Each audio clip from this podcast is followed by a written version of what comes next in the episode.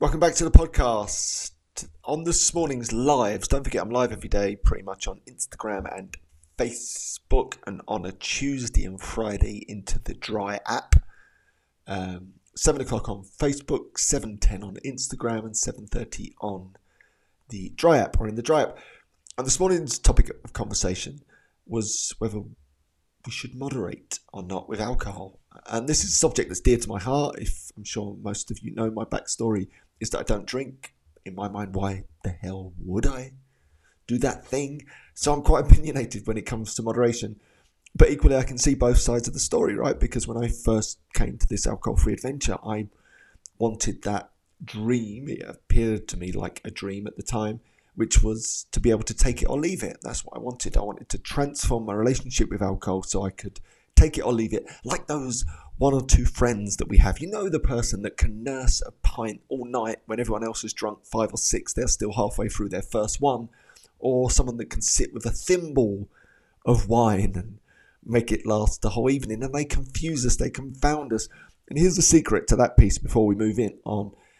We wrongly believe they're moderating when they're not. And what I mean by that is moderation to mean means that you want more of something but you use willpower to have less. You really want four drinks but you use your willpower and you only have one drink. That's moderating for me. When you see those people that nurse a drink all night, they are non drinkers in disguise as moderators. This is the trap that we fall into. So we look at them through our lens, through our map of the world, and assume, oh, they must be sitting there really wanting four pints, but they use cast iron willpower to only nurse that one pint all night and drink half of it. No, they're not sitting there using willpower. They actually don't want four pints. In fact, they don't even want the one pint. If you think about it, the middle lanes never had a voice. So to fit in, and we are desperate to fit in, it's like a primitive drive because to be thrown out the tribe meant certain death people want to fit in. We've never had a voice. So, therefore, if you were a non drinker or someone that didn't really care for alcohol, your only option really is to play the game because you want to stay in the gang. Therefore, if you have one drink, you dissolve the social pressure. You might get a bit of ribbon for drinking slow, but at least you're still in the drinking gang. Therefore, we have this whole world of non drinkers described disguised as moderators that don't really drink. They just have one drink to shut everyone up. And that confuses all the moderators because then we have this dream, this vision of, oh, wouldn't it be wonderful if I could just take it or leave it like these friends who are really non drinkers disguised as moderators.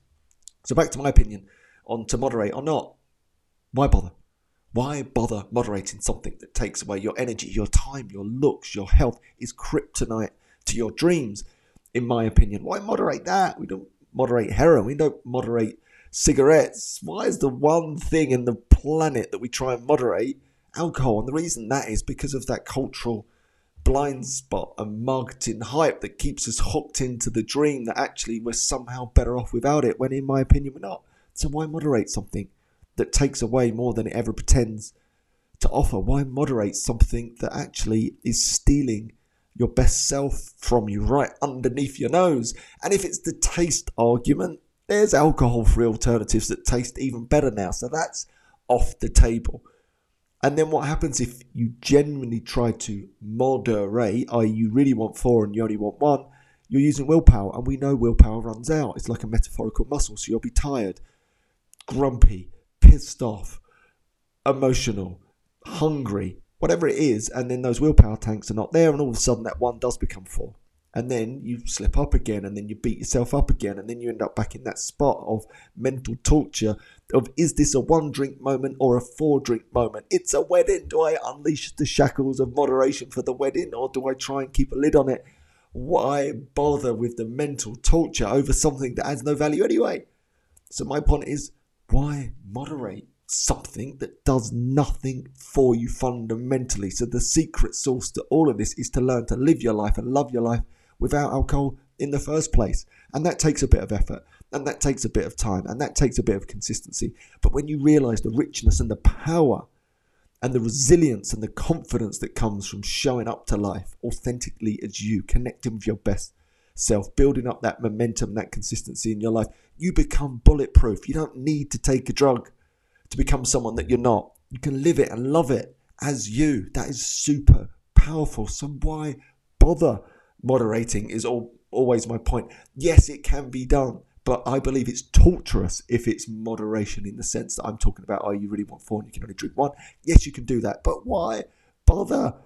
And get it into a place where you're a non drinker. And that's why I think some people could be mostly dry effectively. They are non drinkers disguised cunningly as moderators who might drink once a blue moon. They don't really want it. They can take it or leave it because it's just not a thing for them. They're certainly not dreaming of more and having less. So, to summarize that, it's probably been a bit of a longer one. It has.